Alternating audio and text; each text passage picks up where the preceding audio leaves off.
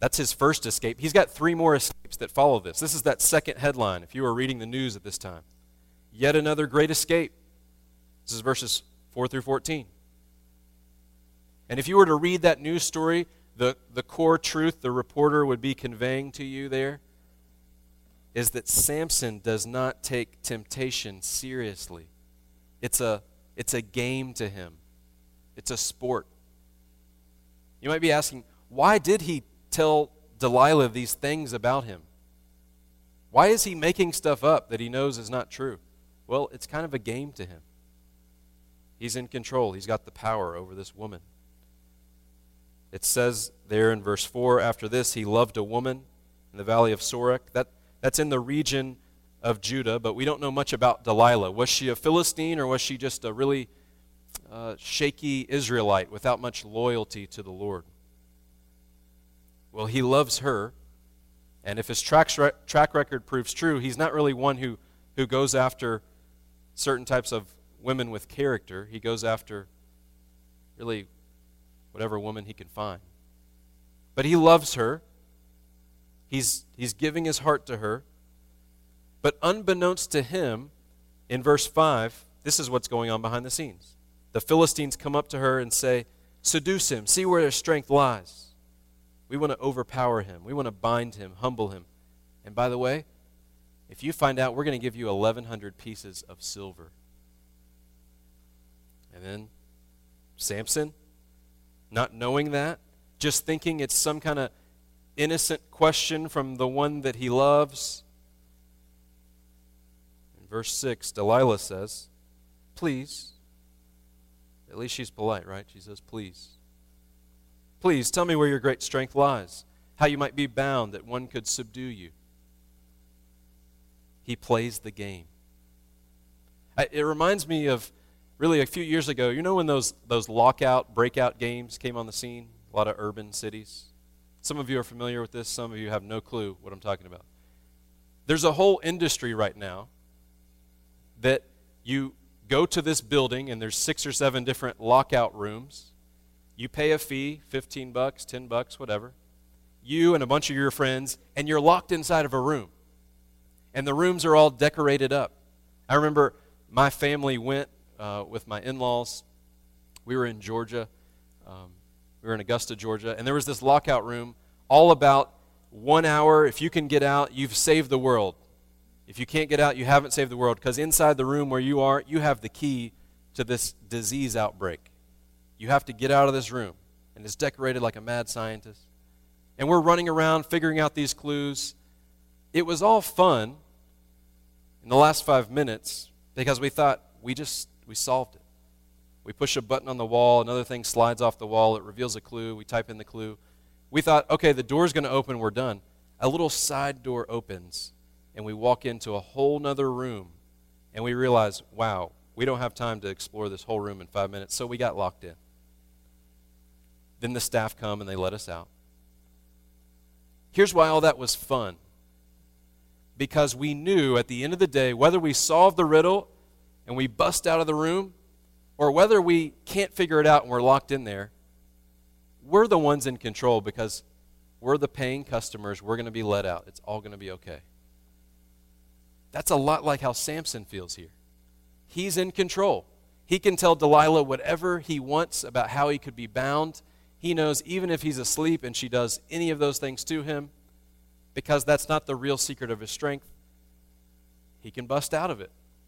He's playing a game. Verse 7 tells us the first game he plays seven fresh bowstrings. Verse 11 tells us the second game. Hey, you know what? It's actually new ropes. Bind me with those. Verse 13, third round of the game. Same story, different means. Verse 13 Delilah said to Samson, You've mocked me and told me lies. That's true. She's actually speaking truth there but her truth is leveraged to then go back to her agenda, her lies. Tell me how you might be bound. And he said, If you weave the seven locks of my head with the web and fasten it tight with the pin. He's just playing a game. Are you like Samson in any way? Is temptation a game to you? Do you ever think that you're above temptation? Is, is there anything in your life that you think, you know what, I used to be tempted by that. I'm actually not tempted anymore, and I can't be tempted? 1 Corinthians 10:12 tells us, "Therefore let anyone who thinks that he stands take heed lest he fall." Brothers and sisters, one of the ways that God cares for you is he puts you in a church family so that you're not left alone to play games with temptation. You can confess what tempts you to your brothers and sisters. By no show of hands, ask yourself, acknowledge in this moment, is there someone else in this congregation who knows the way you are tempted and who checks in on you? Who's able to pull the red card and say, you know what? You're, you're getting so close to the line again and again. You, you don't seem to be taking temptation seriously. I praise God in our elders' meetings. At the end of every elders' meeting, we have accountability times. It's good to share with other Christians what tempts you, even if you haven't given in to the temptation. I know when I was growing up, I thought, I don't want an accountability partner because that's the person I go to every time I mess up. Ah, half true. Other Christians, brothers and sisters who you know, you don't just go to them when you have messed up. You go to them when you're walking with God and you tell them what would tempt you to mess up. So they can pray for you. So that when you confess your sin to them, it's no surprise. We are not meant to go it alone. We're not meant to play a game with temptation. Before moving on to the next news headline here, why is it so significant that Samson is toying with temptation? Why does that matter? Yes, it matters for our own lives, but from a biblical theology perspective, why does that matter? Well, here's why. Because so goes the leader so goes the nation. The nation of Israel is doomed if this is the last and final judge God is providing for them at this time. As stated last week, Samson is and is not Israel's holy deliverer. That might sound confusing to you. He is and is not Israel's holy deliverer. But that's typology. This is why it's significant that he's playing with temptation. You might ask yourself, what is typology? What are you talking about? Well, it's, it's something that helps us understand the Old Testament and New Testament and appreciate the fulfillment of Christ. Typology is a, a lens by which we view the Bible, meaning this it describes a, a real historical person or event, viewing it as a pattern or installment in the way God will match on later in the Scriptures, bringing fulfillment. A guy named Graham Goldsworthy, Australian scholar, said it this way typology. The principle that people, events, and institutions in the Old Testament correspond to and foreshadow other people, events, or institutions that come later. He's talking about Jesus. So let me just break this down in, in just simple terms. Because I know when I see definitions like that, I think, okay, I guess typology is significant for why Samson's sinning. Here's why it matters. Two examples. A, David. B, Adam. David is and is not the Davidic king. He is a real king in the Old Testament. We know that. But as Psalm 110 tells us, the Lord said to my Lord, Sit at my right hand until your enemies are made a footstool. So David was this type foreshadowing the greater David to come. And we know that King Jesus, Jesus is the new David, the true Davidic king. Again, Adam in the garden. Adam is and is not the first man. That makes no sense if you read Genesis 1, 2, and you stop. The only way to know that Adam is and is not the first man is to read your whole Bible. We know in Romans 5:14, and here's where the word typology is in the Bible itself. Romans 5:14 says death reigned from Adam to Moses, even over those whose sinning was not like the transgression of Adam, who was a type of the one who was to come. God wants you to understand what typology is so that you can understand the Old Testament, so that it will point you to Jesus Christ. Paul's argument there in Romans is that one man's transgression brought death and condemnation for all that followed in him, followed in him after him. But then he describes one man who brought a gift of righteousness to make life reign for many who would be in him, Jesus. So Adam was a type. Jesus is the new Adam. He succeeds the pattern and mission where Adam failed.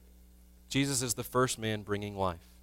As in Adam, all die, so now in Christ, if you're in Christ, all live. 1 Corinthians 15 says more about this.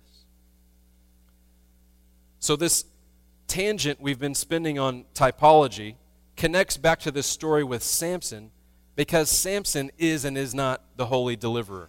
Jesus is the new Samson. That's going to be fleshed out between now and the end of the sermon. We need to understand typology really closely here as we, we finish out this chapter. Jesus will prove that he is the new Samson, the strong, mighty one who is holy, who doesn't play games with temptation. If you want to know more about this and study it more, two books I would recommend. Jim Hamilton, he's a professor at Southern Seminary. He wrote a book called What is Biblical Theology, and it's extremely short, easy to read, accessible. What is Biblical Theology? And Graham Goldsworthy wrote a book called Gospel and Kingdom, another extremely short book. But if you want to understand more about typology, the Old Testament, how everything points to Christ, how these different men like David and Adam were just installments on the path leading us to Jesus. Read some of those books. Talk to Samuel or myself or Ryan or, or Taylor, any of the elders. We'd, we'd love to help you put your Bible together the way the Scriptures do, according to Romans 5.14. Typology. Well, the need for typology comes to bear on these last two headlines. Headline number three. News headline number three. Captured. Samson is bound and blinded. This is verses 15 through 22. If you were to read that news story, the core of the story, the reporter would tell you Samson disregards holiness. His heart is devoted to idols. He fails to guard his heart. His loyalty to the, to the Lord, his loyalty is compromised. His holy devotion evaporates. We see all this in verse 15. Put your eyes on verse 15. She said to Samson, How can you say, I love you, when your heart is not with me? How ironic. Her heart is not with him. You've mocked me these three times. You've not told me where your great strength lies. And when she pressed him hard, verse 16, when she pressed him hard with her words, day after day, urged him, his soul was vexed to death. How different than the life of Joseph that we read about earlier in this service. In Potiphar's house, he takes steps to guard his heart every day. But here, Samson disregards holiness. We know that because of verse 17 he told her all his heart. He tells her everything. Verse 17, he said, A razor's never come upon my head. I've been a Nazarite to God from my mother's womb. If my head is shaved and my strength will leave me, I shall become weak and be like any other man. And when Delilah saw that he had told her all his heart, she sent and called the lords of the Philistines, saying, Come up. He's told me all his heart. So, verse 15 verse 17, verse 18, twice, the word heart keeps coming up. That's the author's focus here. Samson's heart is no longer wholly devoted to the Lord. He, he disregards holiness. His heart is given over to his idols, namely this woman. Because his heart is devoted to idols, his walk with God evaporates. And tragically, he learns the hard way Proverbs 4:23. Keep your heart with all vigilance, for from it flow the springs of life. He gave his heart to his idol, not to God. And here's what happens. Verse 20. She said, The Philistines are upon you, Samson. And he awoke from his sleep, and presumably every time he's asleep is when she's been doing these, these binding moments on him. And we get some of the inner chamber of Samson's heart, his inner thinking, and he says, I'm going to go out like other times and shake myself free. But he did not know, and these could be some of the scariest words in all of the scripture, that the Lord had left him. Romans 1 teaches us there is a category of God's judgment where he actually withdraws his presence. We often think of God's wrath and justice as immediate pain. If I sin, I'm immediately struck by lightning. I immediately lose money out of my bank account. In the scriptures, we see our sin, our disregard for holiness, causes us to lose the presence of the Lord's fellowship with us. Kind of like in marriage. You know how it is, husbands, wives. If you treat your spouse poorly, it doesn't make you snap your fingers. You're no longer married at that point but it severely hinders any fellowship and warmth that's there. Sin does that. I like how John MacArthur said it in just five words of what now happens to Samson. He says, Sin blinds and later grinds. That's what we see happen right here. Verse 21. The Philistines seized him, gouged out his eyes, brought him down to Gaza, bound him with bronze shackles and he ground at the mill in prison. Why? Because the Lord had left him. The Spirit of the Lord was his strength. His hair was just this outward symbol of his relationship to the Lord, of maintaining his Nazarite vow. In previous chapters, he was already compromising his vow. Here he goes all the way over the line and willingly treats his vow with contempt. He values Delilah's trust over the Lord's. This is where sin takes us. Do you believe that sin really does lead to a tragic pit? This is what happens to Samson. These are some irreversible consequences here. His eyes are gouged out, his eyes are gone. We should be encouraged, though. As much as his eyes are gouged out, you remember the very thing that kept getting him in trouble? His eyes. The Lord always has good purposes, even when he allows Christians to choose the sin when they flee from him. God knows one of the ways to make Samson more humble, to get his attention, is to have his eyes plucked out of his head. That's what happens. It was interesting in studying this passage. I came across a sermon by Charles Spurgeon in 1887, roughly 10 years before the great Houdini was doing his tricks. And Spurgeon preached an entire sermon on verse 22 there. His hair began to grow. He preached a whole sermon on just that verse. And it was a wonderful sermon to, to backsliding Christians. Come back to the Lord. No matter what the enemy's done to you, they can't get to the root. It's going to grow again. But Spurgeon had this searing quote in that sermon. This helps us see again how tragic this was. Spurgeon said, quote, Yet it is an evil and bitter thing to wander from the Lord. Though Samson's hair grew again, his strength came back, and he died gloriously fighting the Philistines, yet he never recovered his eyes, or his liberty, or his living power in Israel. He could not rise again to be the man he had been before. Sin, brothers and sisters, has real consequences. Tremble at the thought that you would sin against the Lord. Don't comfort yourself by thinking, I can do this sin, but I know I'm still a Christian. There can be irreversible consequences to your sin that will grieve you the rest of your days. Samson at this point is kind of like a large ship with the rudder removed. From the outside, it looks like, wow, he has no eyesight anymore. He's helpless. But the way God sees Samson now, aha, now he's a vessel I can work with. He's not going to be going by his own vision anymore. And this brings us to the fourth and final headline. Headline four Dagon's party is crashed. If you were to read that news story, the reporter would be telling you Samson dishonors the glory of God until he's desperate.